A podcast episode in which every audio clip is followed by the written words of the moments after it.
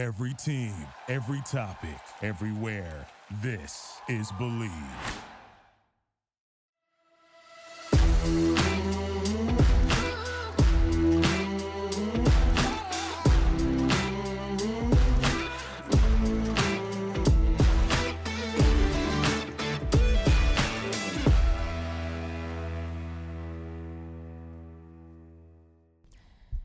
Hello, hello. This is Private Talk Podcast with Alexis Texas, and we are back season three. And today, Private Talk, we have the pleasure of having Shaka Bars on the couch.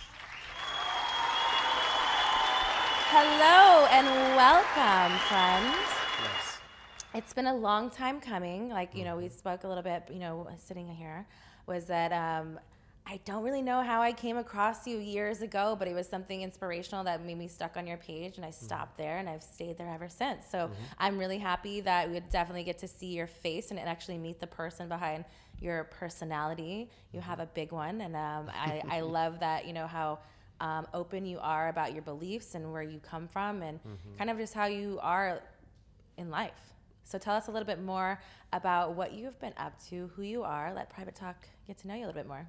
Um, I mean, I've been doing many things. I feel like recently I've been working more in the capacity of a developer because I think that um, while we have a lot of complaints about the governments of the world and the way things are running right now, without creating alternative systems for people to be able to live in, then those complaints are slightly um, slightly annoying. I mean, Because like you can complain about it, but like, what are you doing about it? Right, like what are you actually changing? How are you moving people into a better space? And we know that what capitalism has done is been hiding its deficits and destroying the environment and doing lots of crazy things.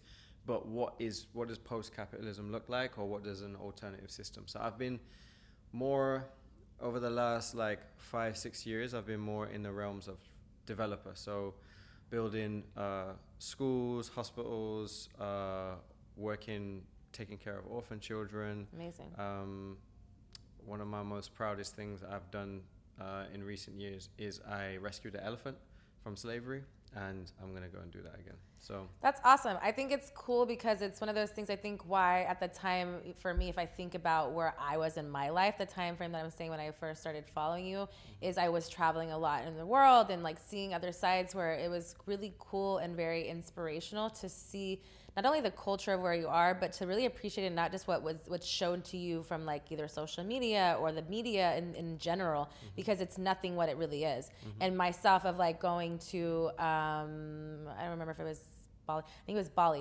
I mm-hmm. went to Bali and I did an elephant tour and I, you know, I have a picture with my friends, but after doing it, it was the saddest thing, but it was happy because I wanted to do it, but it was sad because you saw the, like the elephants being slaved, like, you know, and again, that's how they make their money. So it's like you it's give and take, like how do you, you know, that's the, they're living off the land, mm-hmm. but as, you know, liking animals and, you know, mm-hmm. seeing that, you know, they're working on these Right. tours and they're not getting a break and they're not doing all those things. So you see things a little bit more differently from the other side when you're in mm-hmm. it. So that's why I feel like for you is having your reach and having your ability to do both is really cool to kind of, you know, segregate myself to like I would don't even like I said, I don't know how I found your page, but I'm happy that I did, you know, but we are definitely two different walks of life but have the same belief systems and that's why I feel like kind of what rooted us together. I think um, a lot of the world exists in uh, macro and microcosms. Uh, you you look in. A lot of the time, people are thinking and acting locally, and then when you travel, you then start to uh, think globally. And you start to think, uh, you know, like across the whole world, and then other cultures become more interesting. I mean, It's like know- you take the rose colored glasses off because you have nothing other than to see what the reality is what you're in. Right. Well, that was 2020 for a lot of people, where all of the clubs got shut down, all of the cinemas got shut down, all of the things that they used to do to escape where they were shut down, and then they had to be present. And so, I, for a long time now, have been present, and that has allowed me to kind of, uh, for instance, before I've been to Thailand before because I go there to do boxing, but I'd seen the elephants before, but I never really went to go and inquire into how they were living and what was going on. And then when the world locked down, I was in Thailand, and so I just went to start seeing the elephants every day. And then I worked out how things were running, and I raised some money and uh, we freed one of them. That's she's now free in a sanctuary. She's 56 and she's living her best life. Oh, that's so beautiful. That's really cool. Like, how do you go about doing something like that? Um, so in Thailand, elephants are taken, they're bred for working, and people will pay for the elephants and for that process. And like a young elephant, because they know they're gonna get, because elephants can live to like 80 years. So a young elephant, they know they're gonna get at least like 50, 60 working years out of. And you know, each photo or each trek is like $5, $10. So you can see that that adds up. So you've got to go to the owner and then ask to buy them. And then if they agree, you go to the government where the elephants are registered, and then you would transfer that elephant into your name or into a sanctuary. So the elephant that we bought was like thirty thousand dollars. But there's another one that I want to get when um, I go back and free her, and I think that's going to be more like eighty thousand dollars. And then they eat. What makes the what's the what makes the like number change? Is it because of the, the, age? You're right. The one I got was 55 um, or 54, and the one that I want to get is 11. And so she's a baby and elephant. She's So huge. she would be a big ticket price because she Right. could get a lot of money. right, but she's she was she was like we had a real deep bond. The thing about elephants is is um, they're huge pachyderm sentient beings. They're a keystone species. They can communicate in ways that we can't communicate. So they have a frequency range that we can't even access really low vibrations. And so the communication with the elephant is more like a feeling than like actually speaking. Like they understand what you say if you train them to do that. But um, we had a really deep connection, and you know, to the point where when I left, she cried, and I got pictures of like her crying and stuff. And I was like, oh, so when I come back, she's gonna remember because um, elephants have huge um, memory banks, and so That's I'm really excited neat. to do that. That's really cool. I like that because for me, it's like you don't like for myself. I when I going there knowing that I had a lot of empathy for what was going on, but you don't know how you can help. You don't know whatever. So I feel like there needs to be more, you know, conversations about how you can, where you can go and do those things. You know, because sometimes it is a little deterrent because if going there is the only you know situation, mm-hmm. sometimes not everybody has the means to do that as mm-hmm. well as doing. You know, but it's cool to see what the capability of the, what you can do and what that can the process it takes. You have as much power as you decide that you have. It's just a lot of the time people become apathetic because they decide that somebody else is supposed to be responsible for their personal life choices or somebody else is mm. supposed to be responsible for their life. So a lot of people think they'll see a problem and they'll think, I can't solve that. And then it will make them depressed because once you make an observation, you have an obligation, and then you end up in it like a kind of a spiritual battle. Me, when I see something, I'm just like, I want to fix it. Have you always been that way from you were a child, or was there something that happened in your life that triggered you to go on this journey? Um, I feel like there was a few there was a few stages. I knew when I was younger that something wasn't right, and I didn't know what was. Uh, With yourself or the world? both. I felt like my myself had been conditioned into believing that selling drugs and like being aggressive this was the way that I was supposed to be but I knew that that wasn't right within me and then the world was like conditioning me to that place and um, then I joined the military and then I realized the world very wasn't right because the military is obviously violence and all of these things that have been kind of paid for by the people of the countries. Like that's what tax, like in this country, for instance, in the USA, one third of every tax dollar gets spent on defense, mm-hmm. right? And though that might be good if it's like protecting the borders, it's not good if you're like bombing loads of kids in Afghanistan, right?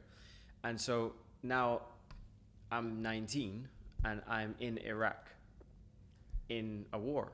So then I was like, oh, de- definitely things aren't right, but it allowed me to realize that a lot of people, when they want something in the world, they just go and get it or go and take it. And so I'm like, well, if I want something peaceful to happen, I need to make it happen. I can't wish or just manifest. Like prayer only works if you put action behind it. So I'm like, ever since kind of I left the military, I've been making stuff happen. So you feel like that kind of shaped kind of like who you saw that you didn't want to become because of what it stood for.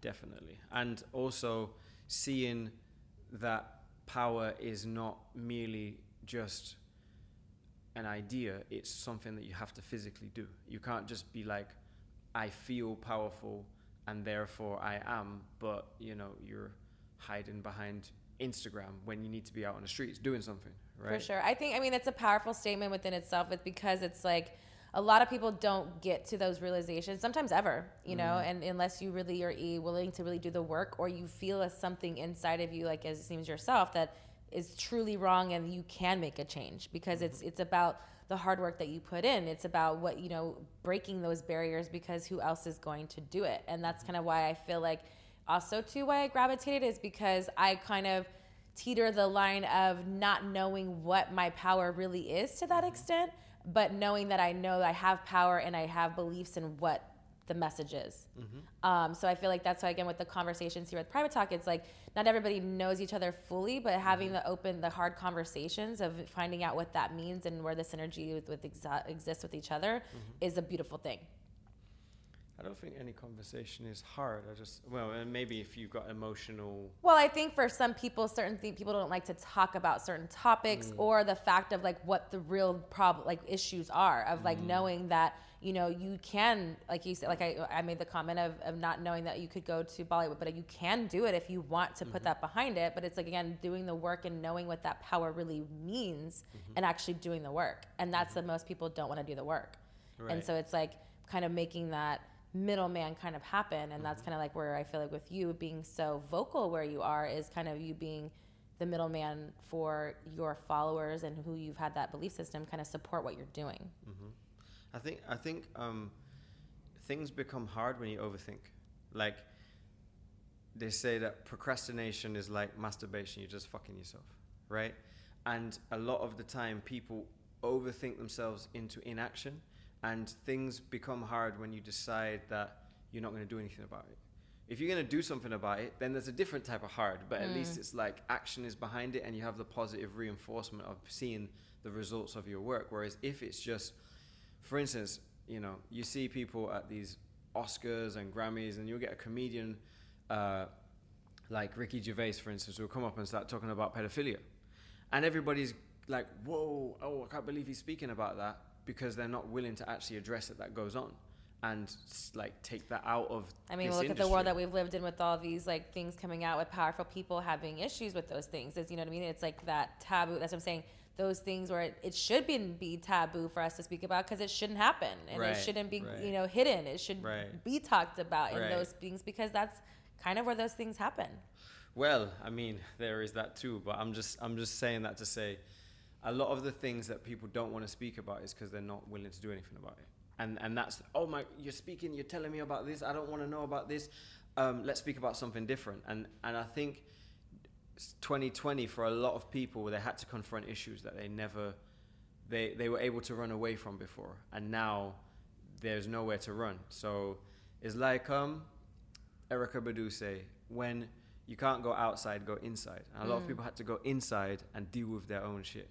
I agree with that, myself included. You know, I had a lot of um, things that because being so busy and on the road and whatever is like mm-hmm. you deal with things, you know, surfacely because you have to, and it's every day. You know, you go you go day by day, and that's just what it is.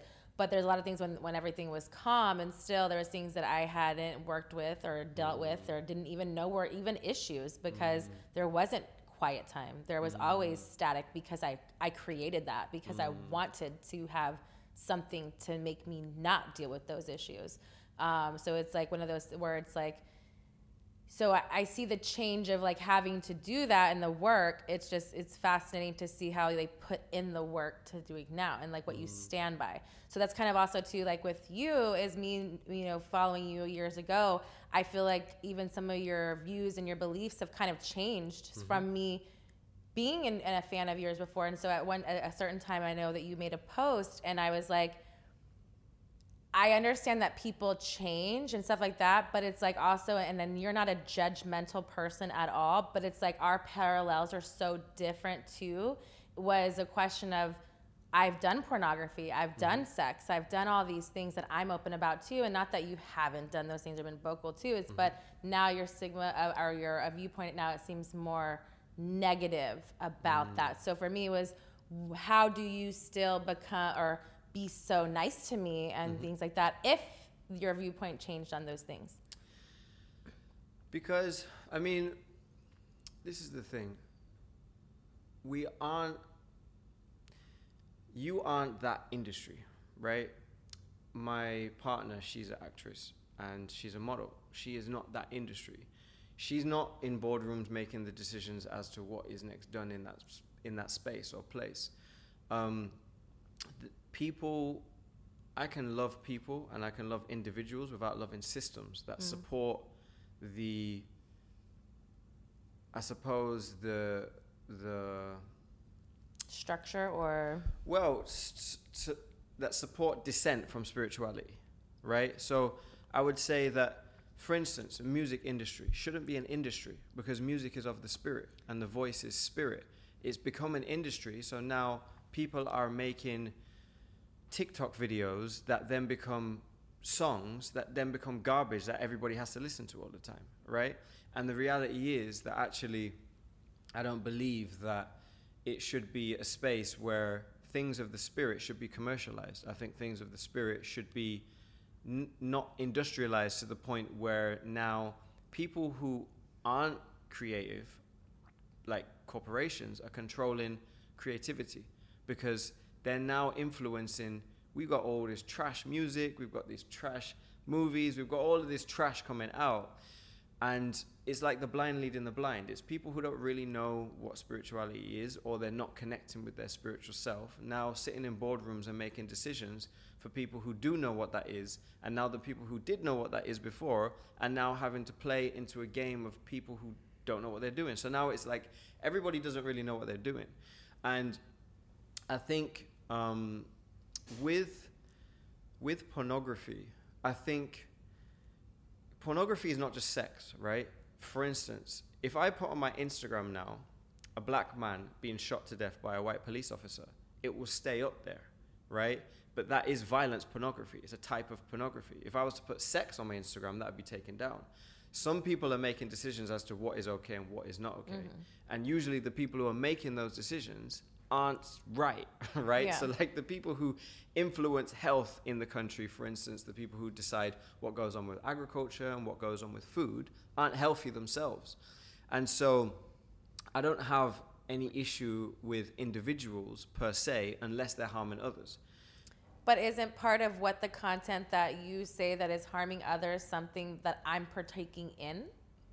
Because Um, for me, is I pride myself off no or being in tune with my sexuality, and I'm a mm-hmm. spiritual person as well. And I no longer mm-hmm. shoot porn for the last five years either, mm-hmm. but I also still connect with my sexuality, and I don't and I don't use it as a stigma for something. It's how I express myself. And so that's why for me it's like, but if I'm also part of the problem because of I'm, I'm feeding into the play of what you're saying is how is there where do you draw that line? Because how am I not somewhat of the problem in Um, your view? I mean, I am not God, right? So- Facts, and that's what I'm saying. so- I don't for I wasn't you know the conversation mm-hmm. here wasn't meant for that either. But it was just I've always been connected to you, and mm-hmm. even after the comment, I never strayed, and I still follow, and I still mm-hmm. support everything that you do. But as myself and me defining who I am as as mm-hmm. an individual outside of my industry too, I mm-hmm. still don't stray from what I've done. Mm-hmm. So for me, I try. I minor I minored in sociology, so I'm very fascinated about people and their culture of why your beliefs are the way your beliefs because they may be different than mine, and that is perfectly okay as long as it doesn't harm what I'm doing. To each his own. But I, I want to know why on certain things to get a better understanding of what that really means. It's because for me, it's not a, a harmful thing. For me, it was mm-hmm. a glorified thing that I glorified, not because someone made me do mm-hmm. it, because I felt comfortable expressing myself in an artful way. That was my art. Mm-hmm. That's how I expressed myself. But in the in in hindsight 2020 there's also what you're saying as well and that's not you're not wrong but with all the different types of porn and what's being targeted to people's fetishes and this and there's different you know what i mean and i'm on a smaller scale but being so passionate and like having that opinion is why i wanted you know to have that conversation. Um, I think the problem, particularly for me, is with black people and the way that black people are portrayed in an inferior power dichotomy where we don't rule or control any of the industries that we enter into, whether it's the music, whether it's athletes, the million dollar slaves that we know that if you, you know, you can, you know, beat your wife and not get kicked out of the NFL, but if you kneel down, you're going to get kicked out of the Mhm. NFL. My friend Colin got kicked out of the NFL. And I think one of the bigger problems that, that I have is when you are in a power dichotomy where you're at the bottom of that power dichotomy, then anything that is done at the top is not something that you now get the end result of. So you don't get the money for any of that stuff, but you are getting the deficits, you're getting the Mm. trauma, you're getting all of these things. The biggest um, viewers of ebony porn are white people, not black people, right? And so I I don't think personally, I don't think that um, I don't think that adults who want to make adult decisions are being led astray by pornography as an industry. But I do believe that what is being taught or what is being told to be accepted, for instance, so um, my friend uh, David Banner, he's a music artist, right? And he made this this music video, and in the music by the video, he made this music video, and in the music video, he killed a police officer who who had killed a black man, like who was unarmed, and it was off the back of the whole Mike Brown Ferguson thing that was going on, and that was banned. Right, I think it's back up now, but they had to fight for it to get back up, and it was taken off his Instagram and all of these things, and so that was banned. That was taken off. That that's not okay, right? But the things that are okay are are things that I think are very much the uh, the removal of black power, the removal of power of of black people as a group, where there's the community red zone in here, there's the mass incarceration, there's the war on drugs. You know, ba- black people are the bottom of the economic barrel, so to speak. And so when black people are now allowed in music videos to make kind of the most, not even allowed, they're pushed by their uh, producers, by their labels to make the most highly sexual videos, but it's not creative. It's all the same thing. It's like copy paste, copy paste. Cookie Because- cutter. Right, exactly. Because sexuality and people have very different ways of expressing themselves. And I definitely think it's overly sexual, even for myself. I think everything in now, like even in mainstream movies, is like almost like a softcore porn. Mm-hmm. It's like why? But you know, and that's why for me it's kind of like why I get the parallels and the the arguments on both sides too. But being someone who has been in the adult industry prior Mm-hmm. to and forever till the day I die, probably people will always be like, "Well, she's done. She's in porn. Mm-hmm. It doesn't matter what you know." I mean, and, and that's so whatever. Mm-hmm. But the thing now, it's like now it's over saturated. It's Mm-hmm. over. Like now, every video has to be your thongs out, you're half naked, you're doing. It's like a, it's like the like a pre-porn thing. Mm-hmm. So in that part, I understand because it's not factual. It, like it's overstimulating people's minds in a Mm-hmm. ways that you should over you shouldn't. But that's why it's like, but where do you Draw like draw the line? Um, I think you draw the line where you start to remove power from people who aren't the actors and actresses and the creatives, the script writers, story writers, and give it to corporations who don't have a clue what's going on. So then you then create, for instance, the beauty industry, the makeup industry. That's why Rihanna's doing so well with her Fenty Beauty, where she's now taking back some of the end result of her beauty and her femininity and her leading women to products, whatever products those are, right? The the makeup industry and the fashion industry are not controlled by women, but women are or the let's say the wigs and the weaves. You know, some Korean man or some Indian man has an entire business based on black women's hair, and we don't control any of the end result of that. Um, alcohol is another one. So we're massively addicted to alcohol, and at the same time, we don't own really many alcohol companies. You might have like a Diddy or a Jay Z or a LeBron have something, but as much as we consume, we don't produce. And so I'm not. I'm also not saying let's mass consume things that are going to be degenerative for our health. But at the same time, if we did, we might have more influence into what we're consuming. And that's my problem is that if you are se- expressing yourself sexually, let it be sexuality of your own creativity and have whatever spirituality or whatever you just want to fuck somebody. That's fine. But if it's like some crazy geek with some wild fantasy who's just super rich and he's just getting you to do crazy shit and then creating trends that where people are just fostering cr- craziness out of somebody's mind who's just got money. That's the problem. For sure, and I agree with that. I mean, I just had two episodes earlier today that I found about fetishes that i've never even knew existed, and it's all based off of idealisms of what you're speaking of. So mm-hmm. I get it. It's because someone's bored, someone's too overstimulated, someone's too this, whatever, and they want to say, "Hey, now this is a trend." So I mean, I understand that and I respect that.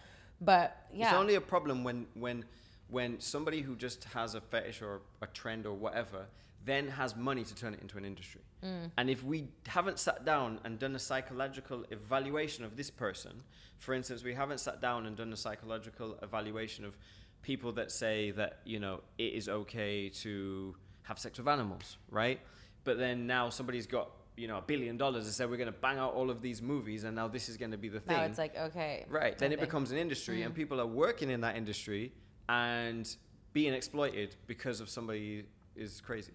Yeah, no, I definitely wouldn't do any of that. But no, I definitely had to ask. For me, it was like one of those. I was, you know, I'm definitely intrigued. I love having conversations like that. To it's, you know, to even just to have growth on even my insight of who I am and what you know my, you know, obviously it's a belief system of what how I create myself.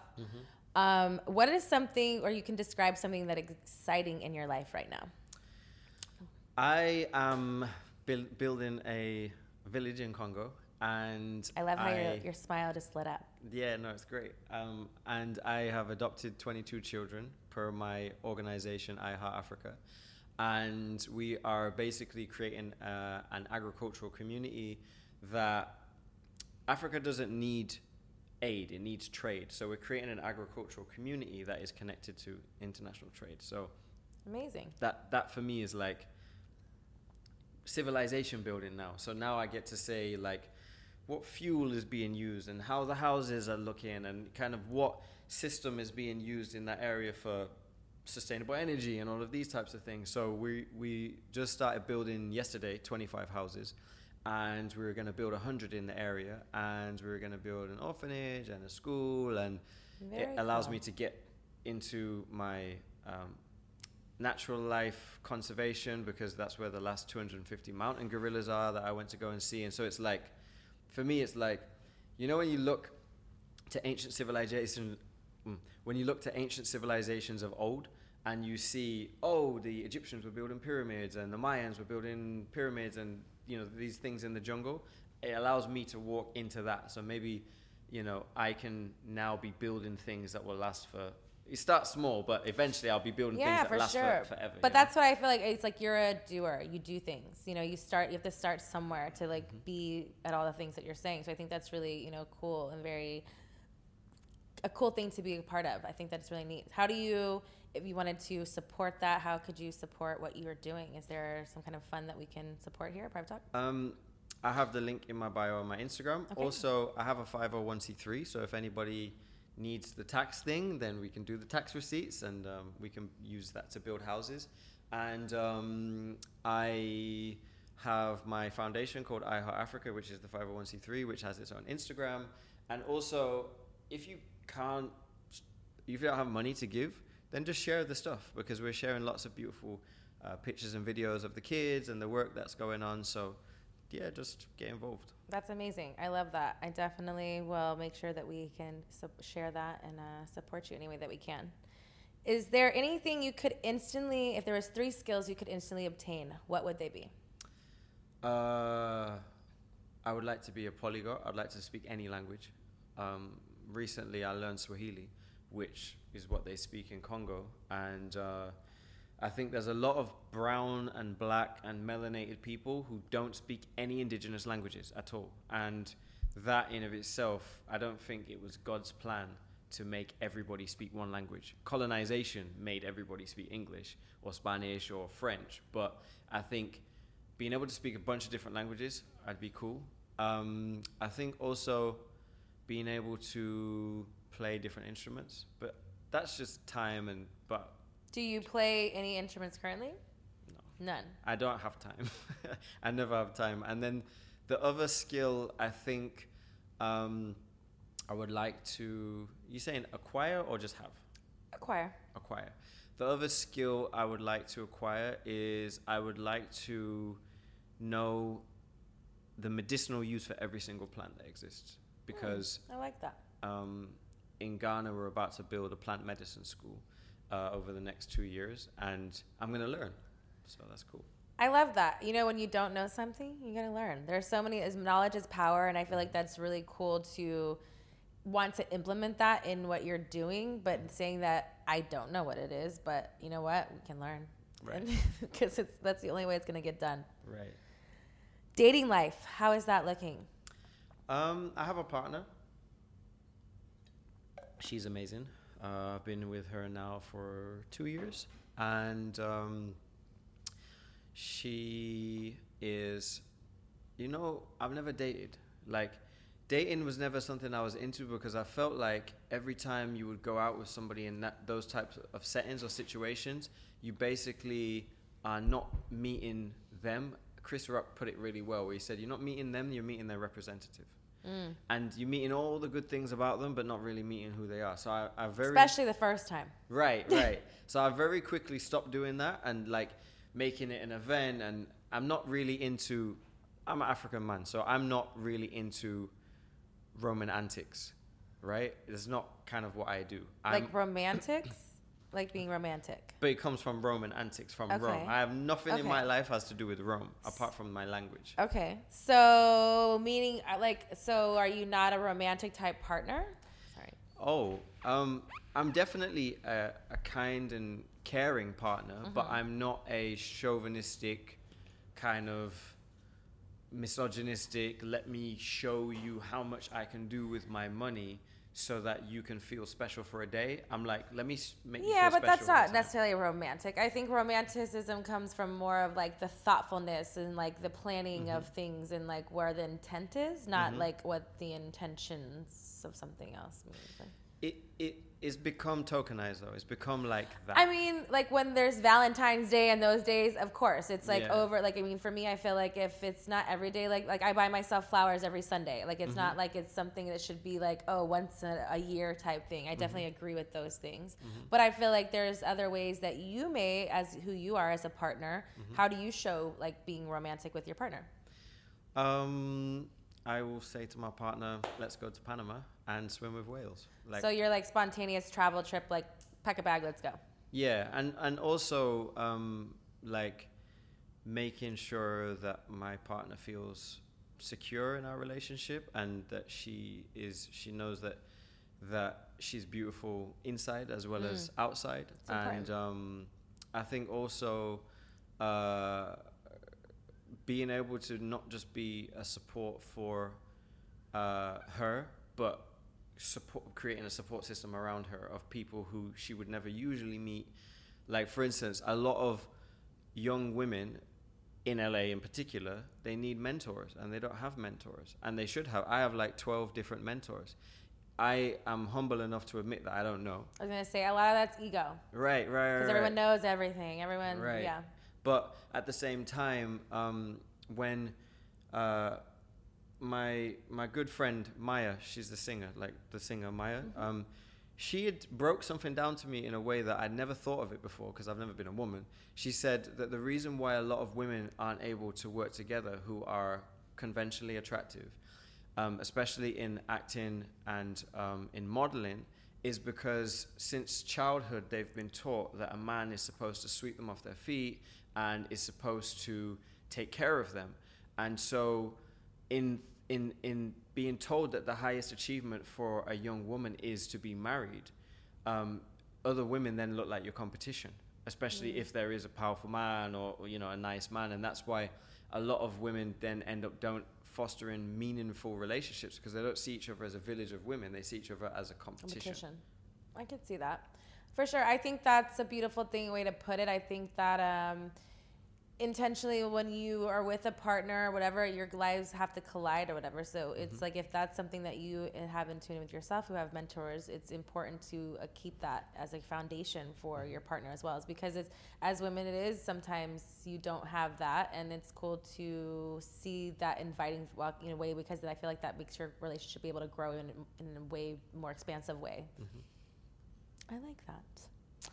Craziest fan interaction. Have you ever had a crazy fan interaction happen to you? Uh, you know, there's been many, and the thing is, is that fan is just Greek for fanatic, so we know where that is, and Oh boy, do I know it. My fans can. I bet, I bet, because You know, I'm a strong lady, so nothing too crazy happens. But I've heard stories, and I've, I've been a little part of mine. But as a male, though, you would think it wouldn't be as crazy. Oh, no, but I no, could no, see there's a lot of room for like, because you're such like a nice person and inviting. Like you're easy to talk to. Mm-hmm. It's not like you know. So I feel like when once they get an in, they're like, right. so yeah, what? So what was the crazy story? Or the Um, craziest? The craziest. I can't even say on on camera. There's been some crazy things. you don't have to say the fan out. He's just gonna know. he's no, I can't even say what happened. It's too crazy. But like some You're like, I'm currently in a legal battle. I cannot talk about it. Right. Um, but um, I think the craziest. I was raising money because that's the other thing about me. I've been in the military. I've been on the roads. I've been in life that kind of has given me a toughness that most people wouldn't expect from now how pleasant I can be, right? But you know.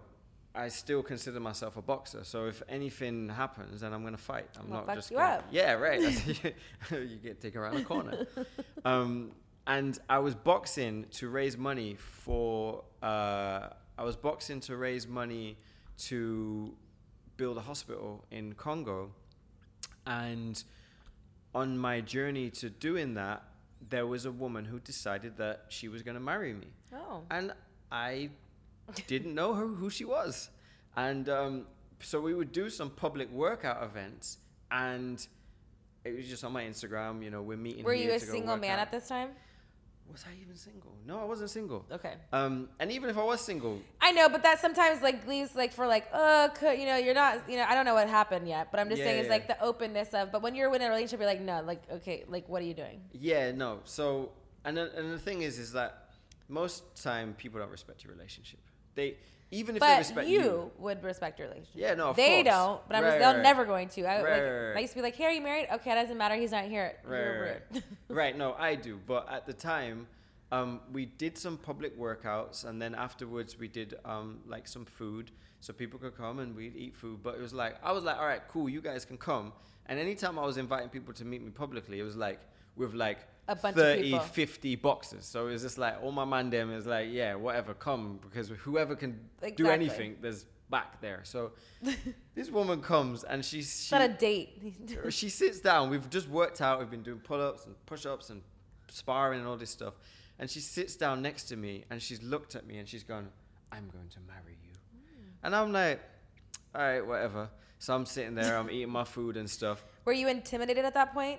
Or were you just, I- the, the, I uh, that was like a joke? Like, yeah, I was just like, whatever. laughed it off. But she had her whole headdress on, and she was like, and I remember she just she was sitting there with scissors, and I'm like, why has she got scissors? she was trying to cut my hair. And I, I was Oh. like, why is she trying to cut my hair? Obviously, so that she can try and do some magic or whatever. I'm like, she need a voodoo doll over there. What did she do to make you fall in love with her? I don't know what she was trying to do. Anyway, I did the boxing match. So the boxing match comes a few uh, weeks after or a month after, and I won the boxing match. And she came to the boxing match, and I had to hide from her because she was. I was like around, like seeing people and stuff, and then I seen her. I was like, oh, She's like, "Where's my upstairs." husband? Right. I was like, no, I'm going upstairs. So I went upstairs because I have to keep my mind right. I can't be like, let me deal with this crazy person. I've got to fight somebody. And then after um, the boxing match, um, I'm like, get my congratulations from everybody. Thank you for coming. We raised like a hundred thousand, um, a hundred thousand pounds. We to rebuild this hospital. The work had already been going on, so I'm really happy. I'm really happy. And then after the boxing match, I just see this this this woman like standing right right at the end in the corner. It was like like This from a- dark presence. she was she was like standing there and she was just like shaking like this. And i was thinking to myself not today. Like not today. And um do you remember her? I was thinking to myself not today. It's like, uh, I know that one. let me get out of here. So we just tried to get me to the car as quickly as possible. And as i was going out to the car she'd intercepted me and she gave me this bag and she's like you need to take this to your house. You need to take this to your mm. home. And i'm like what is it? Is it a bomb? What- i didn't even want to look in the bag. I was like, what is this woman doing? When I got home, I realized that she had photoshopped pictures of me Oh no. between her and her son and mm. created a whole photo album of our future together. And and she created like many many instagrams and she was it was crazy. And i was just like i don't need that anymore in my life Uh, were you that's- frightened? Were you frightened? I mean, that's a little. That's a little like uh, what is it? That movie that um, Whitney Houston was in. Which one? the one. Um, the one. The Bodyguard. bodyguard oh But, yeah, like yeah, it's very like you're Yeah, cutting. yeah no it was it was a bit mad and like to say that i think she'd got hold of like like something something of mine and it was in the book and i was like how did she even get hold of that and it's in the book She like took a. She's, I was like, get this out of the house straight away. I don't want this thing in my this yard. bad juju. Get this out of my house, out of my energy, and um, and forever after that.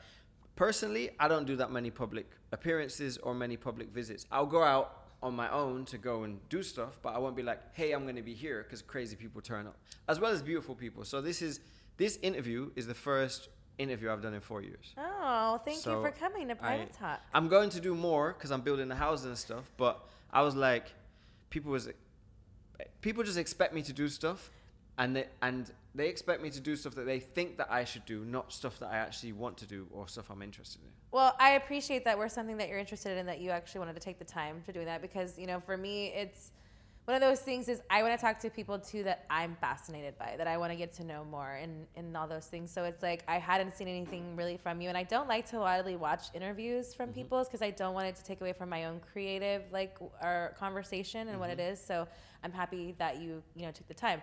Was there a reason why, other than you know, just the fact that people thought to do other things for interviews, or that you kind of shied away from doing stuff? I didn't feel like I'd done enough. Okay, A lot of people so you're hard on yourself. definitely I'm I'm I'm a serial objective analyzer. So unless I think I have something to talk about, I'm not going to talk. Um, like really, if I'm doing something and I'm like, we're doing this, we're doing this, I need to galvanize energy, we're building this, then I'll talk. But I'm not just going to be like, listen to me and my life and all of these things. Like Yeah. even my own relationship, it's not that important. Like when you think of your heroes, you don't usually think of their relationship. You think of the work that they did when they were alive, or why they're your hero, not were they having a fight with their girlfriend or their yeah, but I don't think that it comes to the fight and thing like that. Like, so for me, is like with my show, it's private talk. Is that it's to get people like yourself and other people in different genres to Mm-hmm. talk about things that aren't just all the time that would talk about on other podcasts and gets you Mm-hmm. to open up a little bit more. Is because yeah, I don't want to know about your fight with your girlfriend, no, but I Mm-hmm. want to know you as a whole person, not just a piece of who you are. Your business and what you believe in is a piece of who you are, but who your whole life is like. Mm-hmm. Is a lot more, and it, it embodies, and to me, it makes you more real more where i feel like i can connect more where it's like oh like even with me people are like oh i'm such like i love you some all these things. They don't know me. Mm. They know how i have sex. So for mm-hmm. me i'm like if you don't have a conversation then i can change that co- like that narrative and i'm mm-hmm. great with that. That's why i love meeting my fans and they're very interactive. But you just don't like you just you have to give like I one thing I learned in my show is about the vulnerability, mm-hmm. and one thing I never really had before is because I hid away from from my persona because that's just who mm. it was. Now it's like showing a different side of Alexis mm-hmm. Texas because there's multifacets of to who I am. Like porn was just one thing that defi- mm-hmm. doesn't define me. It was a, a part of who my like who I was, but it's not doesn't stop there. There's so many different things. So that's why I feel like with here it's like asking questions about maybe you want to know about your dating life. Doesn't stop there, but you know. What makes you smile? in this order children animals and people being happy Biggest strength. um fearlessness i don't have fear when it comes to i think that if you believe in god then everything is in god's plan so Fear is non-existent. It's non-existent. So i don't think i think it's difficult to really believe in god and then have fear you know because god has got you no matter what.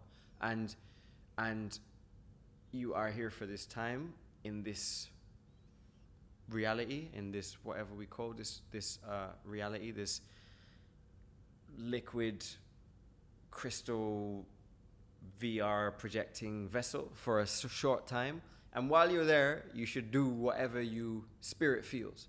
And um, I think the fearlessness that I have has allowed me to travel to places most people would never go and do work and make connections that has made me, I, feel, interested enough in myself to be able to be happy because there's an African saying that says that a young man who has traveled is wiser than an old man who stayed in a village his whole life.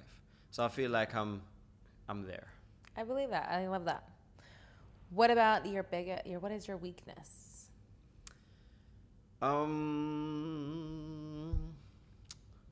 No weakness, one? just I'm all, do you have one? I'm like you know, some people don't. You know, you don't want to tap into that. no, um, honestly, before I had weaknesses for sure. I, I, I did inner work and got rid of them. I used to be, I used to be addicted to sex when I was younger. Like, I spoke to a psychologist and she said to me, the reason why you're having sex is not reasons to have sex. And until I was able to go through that and overstand it and go through that, I was useless because I was always trying to have sex. Right? Do you think you were a sex addict? hundred percent. When, when during the time when I was in the military, hundred percent, and I had a girlfriend, and I was. What was the her time length of that this existed? Probably like Like it was from when you started to have sex until you realized you had an issue. yes, Okay. yeah, yeah. Because the ways that I learned about sex, porn, um, because my father wasn't in my life, and my mother was trying to raise three kids as a single mother, so. She, we, she was open to conversations, but I also didn't feel like I could have conversations with her about sex because my mom. So I learned from some of the mandem who were elders and they were selling drugs and they were like criminals. They were just criminals. So the way that they looked at women wasn't in a way that was holistic or it was just completely misogynistic. So I learned that way about women. Then my mom had taught me other things about women. When it came to sex, I was just like, that's what it is. You've got to mm-hmm. like, you know, try and have sex for the longest and do all of these things. And then at which point I realized that actually I needed to stop doing that because it was taking up my time from like doing useful Other stuff. things, yeah. Is so at the time that I started following you, had you watched any of my porn, or did you even know who I was, or did you see that I was just following you because I was verified? I saw that you was following me because you were verified because there was this app at the time. It's not, it doesn't exist anymore, but you could just see who's verified and following you and who has a following. And I was like, well, I'm trying to do this thing in Somalia. I'm trying to, do, I'm just trying to get as much energy Mm-hmm. there as possible. And then, but I've probably seen it. I used to watch porn when I was younger. Well, yeah, I mean, a lot of people too. Like, I feel like in how old are you? I'm 34 now. So I feel like in it's like in that bracket of I'm 36, about to be mm-hmm. 37, but it's like it was just sometimes people watch porn and it doesn't need a name. It just was mm-hmm. there to watch. It wasn't like you know there's a elite people that have mm-hmm. real like fan base of obviously why Alexis Texas exists of myself.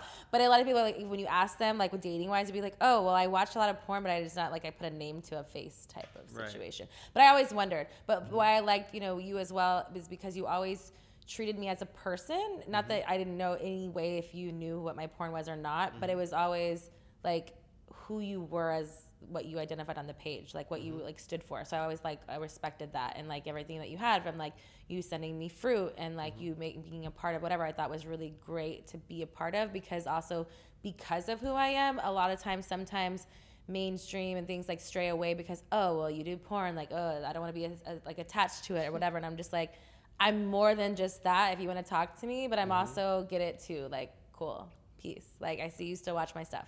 I- Whatever you want to say. No, no, it wasn't that. I I know what. So I have a lot of female friends from various walks of life.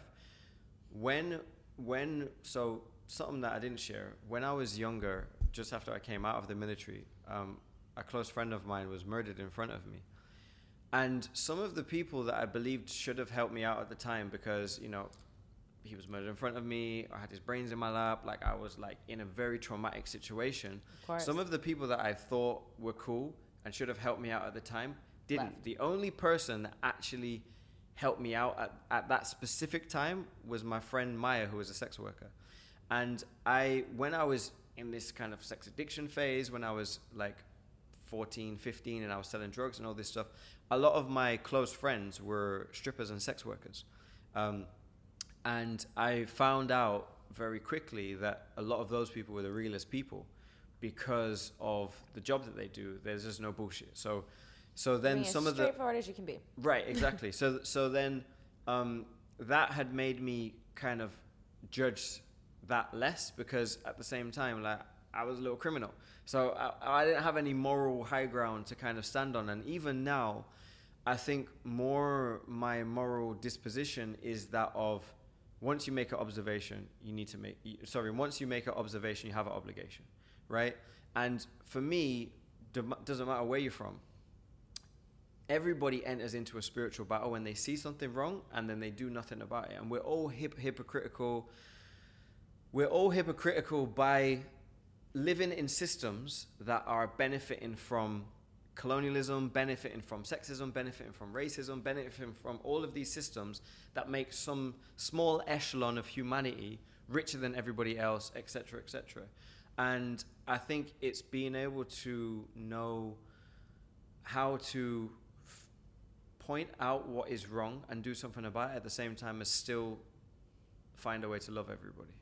Is there anything that you kind of regret that you never like stood up for in that way? That you, or maybe you've revisited because it kind of like stood out back in your mind, and you were like, I maybe complained, like you said, and you didn't do something. Is it something that kind of like stood out for you to go back to? Um, when I was in the army, women was always getting raped, but I never saw it. But you you would hear after the weekend had passed, you would hear that there was like a rape case going on, and this person's going to court, and this person's going to court martial. And when I was younger, my mother, um, she was abused by my father, and she's a survivor of sexual violence, and um, that led me to do the work that I do in Congo, where I'm supporting survivors of sexual violence. I'm uh, taking care of children who are survivors of sexual violence. I'm putting them through school. I'm feeding them. I'm providing them with job opportunities, etc. That made me, as a child, the man that I am now is who I wanted to be around me when I was a child. Like a father figure. Exactly. So I think th- that in of itself has become my life work, but definitely there was things that I had heard of and I would I'd seen when I was younger that I learned through society, etc. And there's things that I've done um, and that I was part of. Like for instance, there's no reason to knock people out or just be violent or whatever.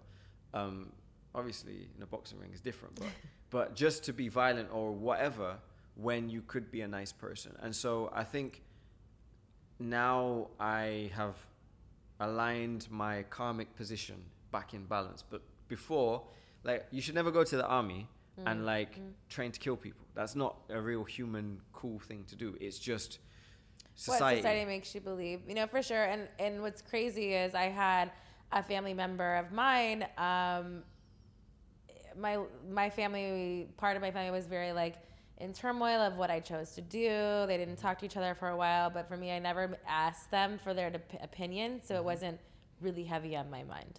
But um, we there was a family event that we like went to and my uncle he told me he was like i don't want you to think that i ever judge you. He's like i've done worse things of you. So for who like who am i to judge? Who am i to mm. say you know anything different? Is like we all make our own choices. It's mm-hmm. like who you are as a person. And that really stuck with me was mm-hmm. because that's to me is like you know i say all the time is like we're all individual. We're all people. We all put our pants on every single day the same. As mm-hmm. long as you respect me and my space and what i believe in or not even necessarily what i believe in but respect me then we're fine you know what i mean? Mm-hmm. As long as it's something else and then, that, then that's just not like um, for me as like a human thing like kind. Like for me it's mm-hmm. like i don't have to agree with what you're saying but mm-hmm. i can respect you as a person. I can respect who you are like in, in what you what you speak for you know? So i feel like that a lot of people forget about just common decency and respect for one another and fuck about like who you voted for what your beliefs or whatever. It's just finding a common ground of like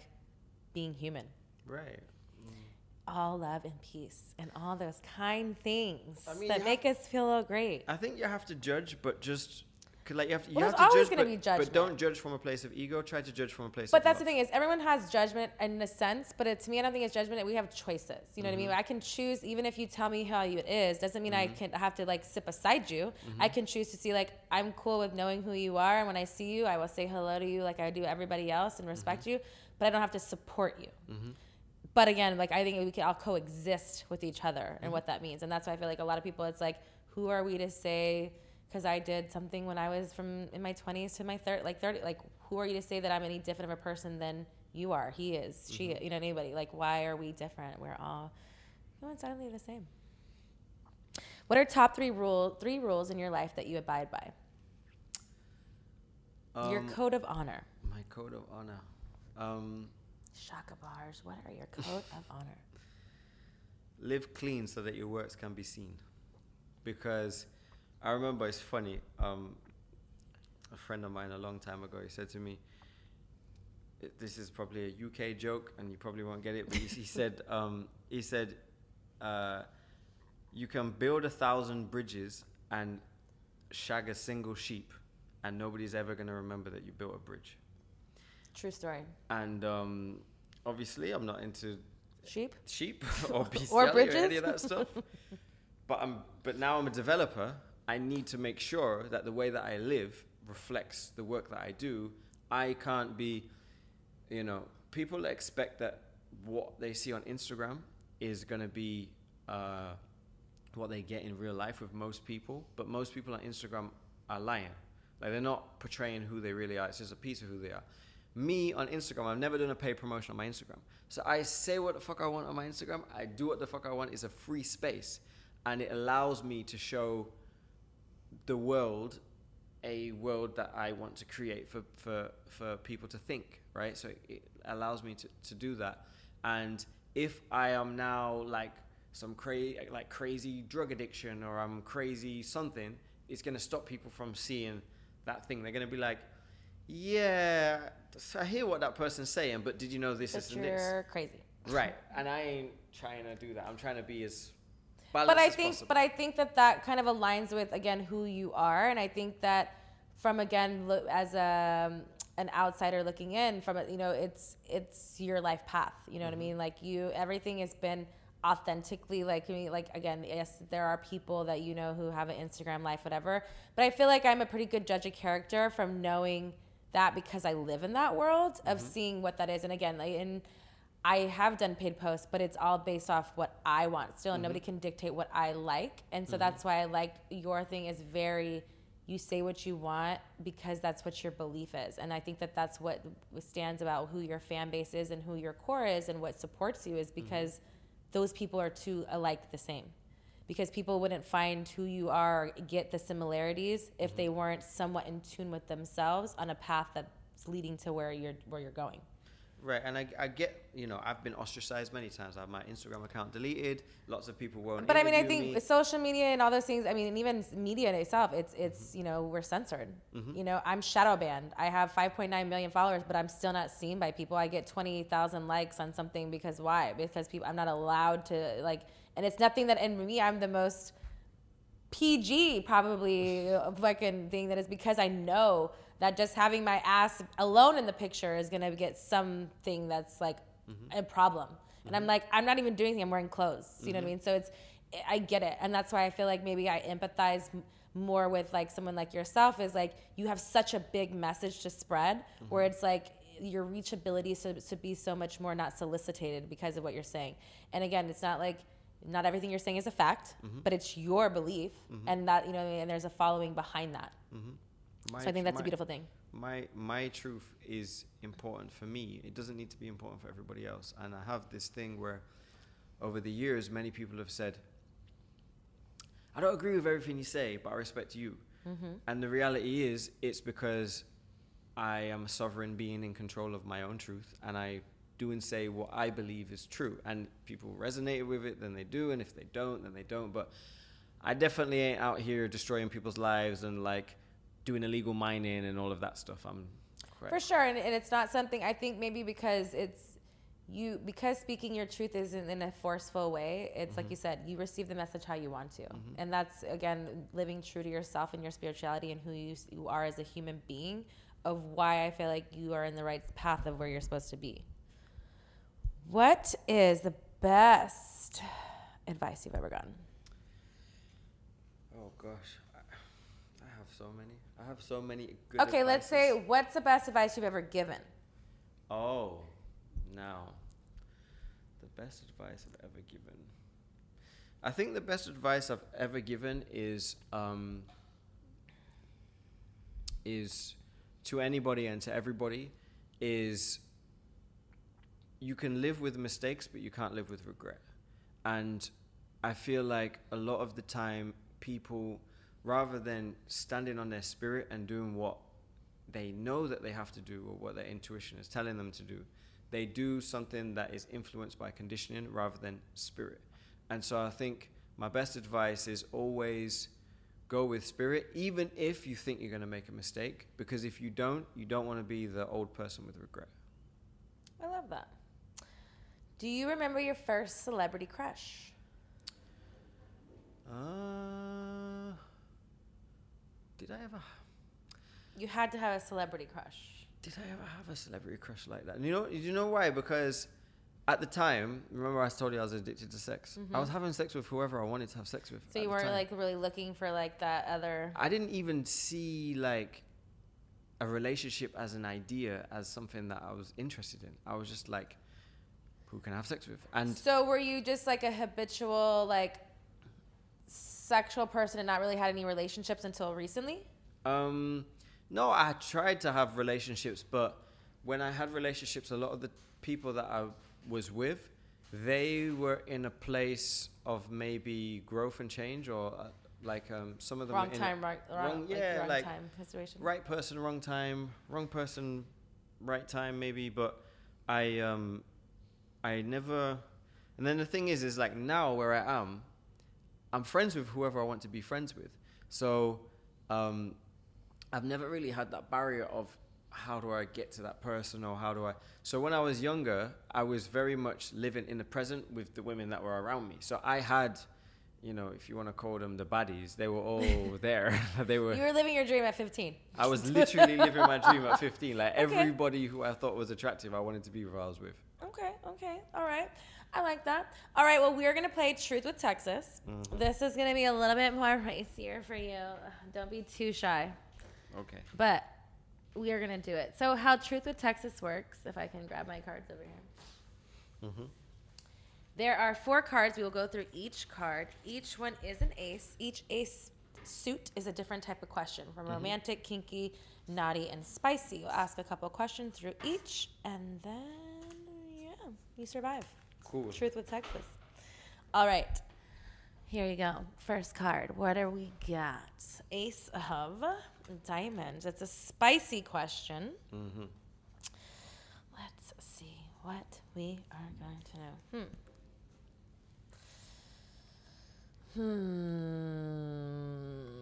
Hmm. Longest you've ever gone without sex? Seven months. Twice. Once when I was in Iraq, and once in 2020 when the world locked down, and I was in Thailand, and I saw my partner that I'm with now, like for a week before she then came back here, and I stayed in Thailand, and I was. You know, I was spending time with elephants, and I was happy. I was that. That actually was one of the clearest times ever in my life. Was when I was just Celibate. celibate, and I, I was abs- abstaining by choice. Not like there wasn't options, but I was just like, ah, Of course. Hmm. Have you ever stayed in a relationship for sex? no, no, Have you ever fallen asleep during sex? yes, you want to talk about but it? but not sleep like I've knocked out. like you knocked out? Not sleep like I've knocked out. When I was having sex for just no damn reason at all, I just went into a trance and I just wasn't there. So I was having sex, I was still We're going like, shock. because I haven't I haven't drank since I was 17 or 18. So okay. So I've always had stamina, I've always been conscious, but I was having sex sometimes just to have sex. So I was just having sex, going through the motions, but I wasn't there. But you weren't there. I weren't there. Were they upset about it? They was loving, they was enjoying themselves. There was They didn't know you weren't there, but no, you no, no. I, there. I was not there. I was not present. Hmm. Let's see. Have you ever dated somebody older? I've had sex with people older. I never dated somebody older though. How many like real relationships have you been in? I feel like you more like because the whole like um, sex addict thing. I feel like, and especially because a male thing, maybe because I'm biased because I'm a female, but you probably fucked a lot of ladies, but you weren't in real relationships, like probably like three or four. Yeah, pro- I'll probably say real relationship, literally four in my life. Yeah, I could see that for you. I don't know, I'm psychic or not, you know what I'm saying? but I just feel like when you're like figuring that stuff out, like mm-hmm. you're not worried as much as like we're like sometimes females we are emotionally based driven. Oh, I definitely was not emotional. Exactly. So I'm like that comes for men and even like myself really emotionally it comes later on, but we mm-hmm. think that you're emotionally ready for that as a female. and We're just mm-hmm. like, oh yeah. Different different different question. Have you ever been turned down for sex? No. No, never happened. No, it hasn't happened because I haven't. You don't put yourself in those situations. No. If, if, if it's going to be sex, then I know it's going to be sex. If, So you, if you you know you have good intuition. yeah, I'm very good at energy and also chemistry. So I don't need to You try can read to the room. Yeah, I don't force stuff. Okay. All right, next card. See, it's not so bad. I, I definitely lightened it for you. I have to. Ace of Spades is a naughty question, which is our favorite here at Private Talk. Handcuffs or blindfold? Back in your promiscuous days, or maybe now, do you still, in, you Um, know, indulge? I mean, I've been locked up before. So, So blindfold. so neither. Does it give you some kind of PTSD? Uh, look, I I was never enslaved, but I heard about the shit. so So you're like, no. no, just no. Um, do you like dirty talk? Um, not really. No. Not because, it, I, you know, I think to get your mind into a space where you're sexually aroused, a lot of a lot of what that has become because of pornography, because of um, surface level conversations, like people like are having small talk because they're scared to actually really go deep. The rivers will flow the deeper you go, right? And when you have somebody's mind kind of there present with you you don't need to really you don't need to uh, well i don't i don't feel. You don't need to say stuff that's like shocking them to get them to that space. You can get you can get them to that space naturally because they're just really into you and that's why a lot of people have had climaxes but not many people have had orgasms because climax is stimulated and orgasm is god spirited and a lot of people ain't having sex with god. They're just having sex like just to have a release. I agree with that. And that's why, like, also when you heavily speak on like the sexual things, I can understand it on when you dissect it mm-hmm. in a sense like that, is because it depends. Like, people can have sex for different reasons. Like mm-hmm. me and like in the like porn, like in like porn, having sex was more of an animalistic like release of just mm-hmm. whatever and no emotional content what, of mm-hmm. what it meant to me as my personal life is where I need those filling things of where of like where if you don't speak to me, whatever, like the emotional level, and like I always say, like I'm demisexual. Like you have to be mind stimulated to me to make me actually want to be sexually stimulated to you, mm-hmm. because it's easy just to be physical with anybody, but Right. to be like sensual and to be like mind stimulated is a different level of growth. So I feel like it's a different, higher expectation of orgasm than mm-hmm. just being like, oh, this could happen. right Have you ever faked an orgasm? many times Many times? many times You know, why?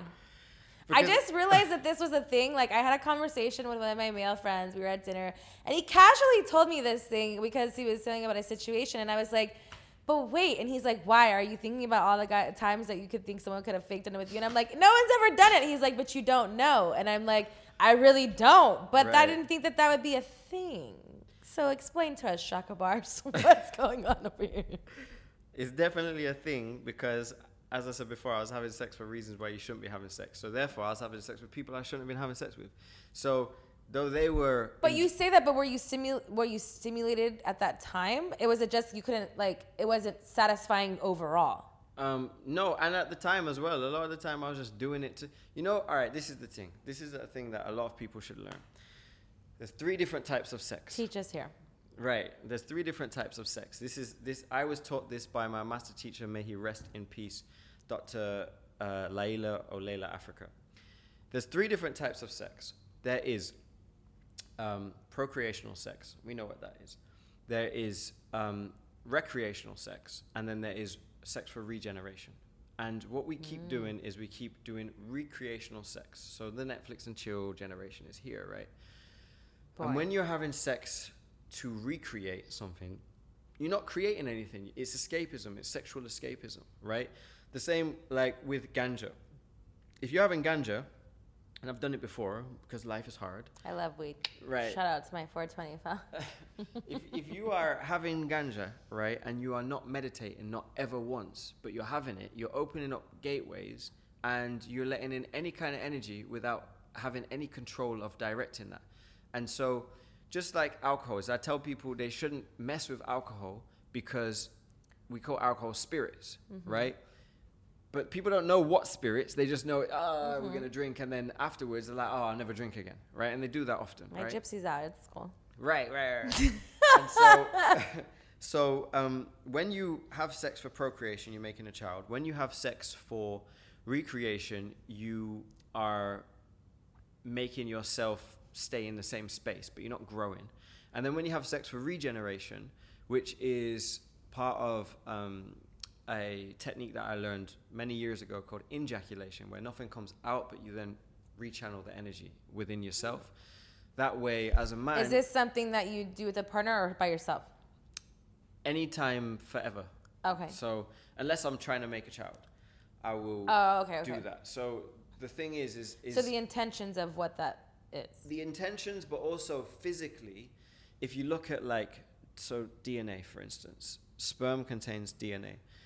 Um, each sperm has the equivalent memory or the equivalent information of 36 megabytes, and men ejaculate between 400 to 600 million sperm every time they ejaculate. So essentially, ejaculation is the equivalent of running 20 miles for a man every time he does it. You have to replace that potential life-giving fluid some way, and you just strip your whole body of all of its trace minerals and all of it. That's why you can have like sex hangovers. As men, you can be like having too much sex and you get headache and I you feel feel like females can do the same thing. They say you're dick drunk. Right, right, right, right, right. And um, so when I learned about injaculation, sorry, when I learned about injaculation, I have done it ever since. So since like 2013, 2012, I've just that's it. But that's not the only way, or is it? Um, no, because there's procreation. So for me, there's procreation. Because you have a partner. So I feel like if you were single, then I could understand the injaculation because it's more, you said spiritual, right? Or mm, like well, what you're. the thing is, is you can injaculate but still achieve orgasm. So that's the thing is, oh. what we have with porn, for instance, is you have this whole idea that masculinity is attached to of the money shot, and you've got to get come coming out, right? But when you take that energy and put it back in, and it goes from your root chakra all the way to your crown chakra, it allows you to become in a state of sexual enlightenment, and that feels spiritual. se- It feels great. Whereas when you ejaculate, you just feel drained. So unless I'm actually creating a child, I'm not doing that. But isn't that only a mind state, not a physical state? I mean, obviously it's both because you're in the ejaculation process, but mm-hmm. I mean, again, myself, I'm mm-hmm. I'm spiritual. I meditate. I mm-hmm. do all those things, and I know what my mind can achieve. Mm-hmm. But you're saying because I thought that it was just only doing it inward and not actually ejaculating as well. But you saying the two is how do those two coexist? Because wouldn't you ex- reach the same expansion if you were inwardly doing the work? Um, ejaculation for procreation, injaculation for regeneration. Recreation is something I don't even deal with. Recreation, But all of that's still mindset, isn't it? Because no, because you're still okay. ejaculating. I give you an, I'll give you an example. Um, if you are trying to create a baby, Mm-hmm. right, and you are ejaculating to try and create a baby, you should be eating the best. but are you doing this baby as an intentional purpose? no, as an intentional Okay. purpose. That's the only Okay, reason that okay. you should ejaculate because mm, if you if if you could ejaculate but you couldn't orgasm or you couldn't climax through an ejaculation, right? Sorry, if you all right, if you if there was no physical reward for ejaculation, the same as ejaculation, then I would say ejaculate. But Mm-hmm. because there's a better physical reward for ejaculation, and you achieve the same thing, you can have sex for as long as you want. And See, that's where I'm like, I get all of that. That's what I'm Mm-hmm. just saying. But wouldn't it still just be the difference of would be just be the mindset of what that is? Because you're still doing. Obviously, you're not doing it to have the baby. You're doing it for your own- Ask ask any man after he's ejaculated. This is a problem. I don't have a dick. I don't understand what happens to you. I can Ask- only think about my own sexual things. Ask any man after he's ejaculated what it's like when he goes to the gym. There is no. They can't. power That's why I like when they like. I get all that. No, I I'm trying to keep all my power. I get that. That's it. I get that. I okay. need it. I need it. Um, I, I have so I many things to do. I have so much. I'm busy. I can't be doing all of this. I I, get all it. tired. I get it. Okay, okay. I learn. You learn. You learn here at Private Talk. I like it. All right, next card. Are we doing all the cards? I told you you're doing every card. We're doing Ace of Clubs. It's a kinky question.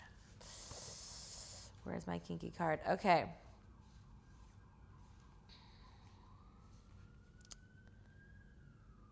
Hmm. Any fetishes? no. Have you ever been in an orgy? Yeah. How many people? Like seven or eight. Hello? Okay. But you know, it was it was strange though because is when I was those ages and we, we didn't call them orgy though, we just called them gangbang. Like I guess it's the same thing. same thing, right? But when we was those ages and there was lots of girls in the area who was promiscuous and we was also promiscuous, we was seeing stuff on porn and it was like, right, let's go and do it then. Um, for a lot of people at that age, they ain't able to recreate those type of things. They're just like, And that's where I feel like when like the whole thing of like when they say like oh porn it's I mean again I think it should be educational you take what you can from it but it's mm-hmm. not realistic to everyday like No. things especially if you're doing it at the level of 15 something whatever like you'll have no idea what the fuck you're doing you Right. think you do you're trying to recreate a scenario Right, right, but it's not anything what it's like it, supposed it, to be It, it didn't. Looking back on it, it didn't make any sense. But because the thing is, is like there's no other guy in my fantasy, right? It's just not the thing. But there was a couple of my friends there, and then there was like, you know, four or five women there as well, and we were swapping women and whatever. But then I was like. I don't really want to ever be near my friend when he's aroused because that's just not my type of life. But Yeah. I was 15 and it was. but if on. you were in your situation where it was you and like the seven different girls and not your friends all for it at that time. Hundred percent. and I think that that's a lot of the thing too is like why I feel like it's unrealistic with the porn thing as far as like the partner situations is because realistically you're the per like not a lot of people like to fuck people with their friends. Like it's it's a it's not really common. You know mm-hmm. what I mean? And like and you know in porn they're usually probably aren't friends. Right, they right, don't know each other. It's all a stage situation. So you try to re like do that thing and then even with the girls it's like I don't want to fuck your friend because what if I like you and then, then you think I want to fuck mm. your friend Right. so now we're creating all scenarios that aren't even warranted because people just want to fuck. And then people think that they can bring that into marriage and it doesn't work. Oh, that definitely doesn't work. I've been married, I've been divorced happily, and we're here. All right, last card is a Ace of Hearts, which is a romantic question. Mm-hmm. Would you consider yourself a romantic? I'm not into romantics. Okay. Biggest turn on. Um, How did your lady get your attention? She had a pure soul. She was a very beautiful spirit, and um, she's also plant-based. I've been plant-based for many years now. She's also plant-based, and the the crazy stuff in the world that I saw, she allowed me to because she didn't know a lot of the stuff that I was even speaking about at the time. She knows more now.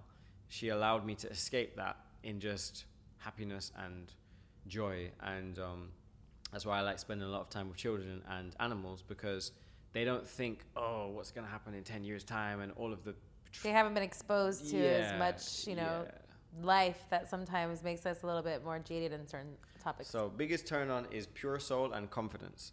If somebody's not confident, then it's just like you're gonna. It's not good. Not good. Favorite place to be kissed? Um, for what?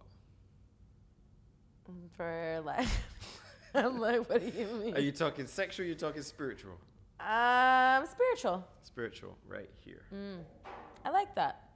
Um, let's see. Last question. Perfect date night for you. You're a busy man. You have a lot going on, but you like to, you know, still make sure your lady's perfect. What would be a perfect date night for the two of you? Perfect date night, I think, is a fire on the beach in the tropics and music and friends and dancing. I like that. All right, that concludes Truth with Texas. You did a great job. Thank you so much for participating. Is there anything you would like to ask me? Yes, What would you Um, like to ask me?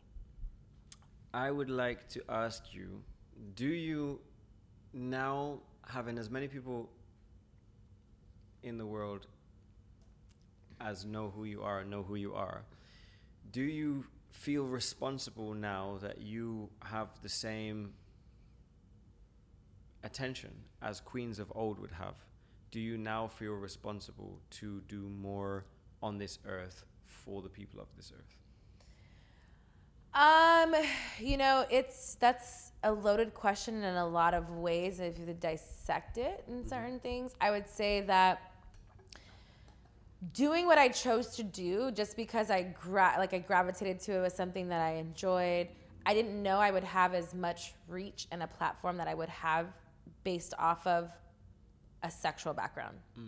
So sometimes it is intimidating to know the reach that that could mm, be and also the potential of like knowing what people think of me in certain levels. The mm-hmm. more personal work i've done it's not about what other people's opinions are it's about living in my truth mm-hmm. and living who i am. My biggest part of what i wanted to continue to be of who i am is this last year was about showing a more vulnerable side of myself that people haven't really seen before and my podcast has kind of given me my voice back of mm-hmm. where people saw me in a light of physical form but mm-hmm. now this is giving me where it's uncensored it's my own opinions it's not edited it's not anything like that. It's mm-hmm.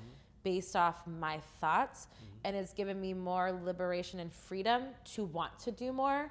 I still teeter in lines of not really knowing what that means is why i gravitate to people like yourself who are so vocal about doing and changing more and i look up to people like you and very i want to do more um, I think uh, part of just clicking and following those five, six years ago was a part of my start to why how I will do it eventually.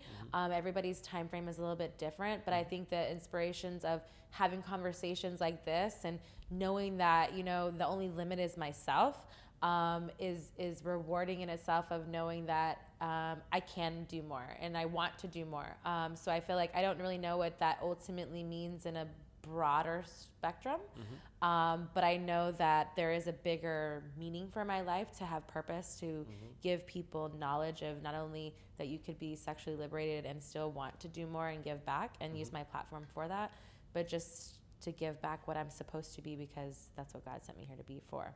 So I think also in the last like two years, I've been more spiritual.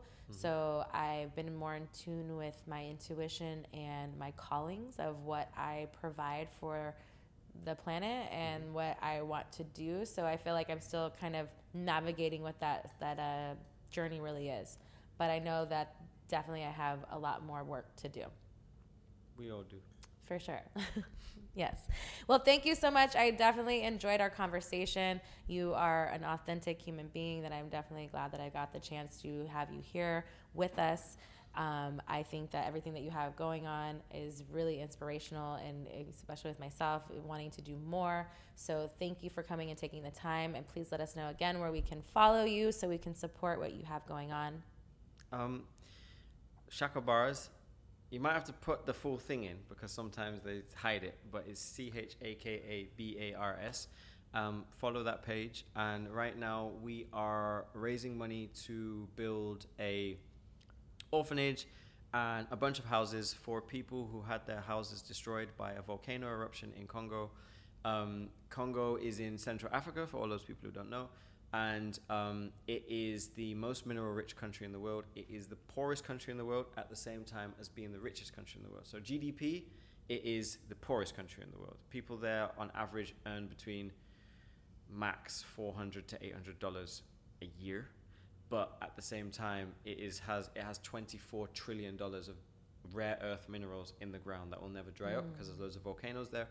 And so I think that as a result of what's been happening in the Congo, um, from where Silicon Valley started, from where all these big tech companies have been getting their minerals from, there has been a, a, a human cost uh, has resulted in um, in that excavation of minerals where uh, in the last 20 years in Congo, 10 million people have been killed. So it is the biggest genocide and the biggest loss of life since World War II that's not being spoken about because we, with all of these electrical, I've got my phone in my pocket, all of these electrical things, um, we are benefiting from some people suffering, but because we ignore social forces that benefit us, we don't really inquire as to how we can change that because it's benefiting us. Because without a media platform and the internet, nobody'd know who I am like that. So um, I think that while we are while we have access to these things, as well as you know making ourselves money and telling people our message, we also need to make sure that the people that we're benefiting from also we benefit. give back for sure. I love your message. I hope that we can hear with even you know when we, put the podcast episode out, people go and support and join the movement. I definitely will be supporting to your cause. I appreciate you for taking the time and letting us know your message. And um, yes, thank you. And until next time.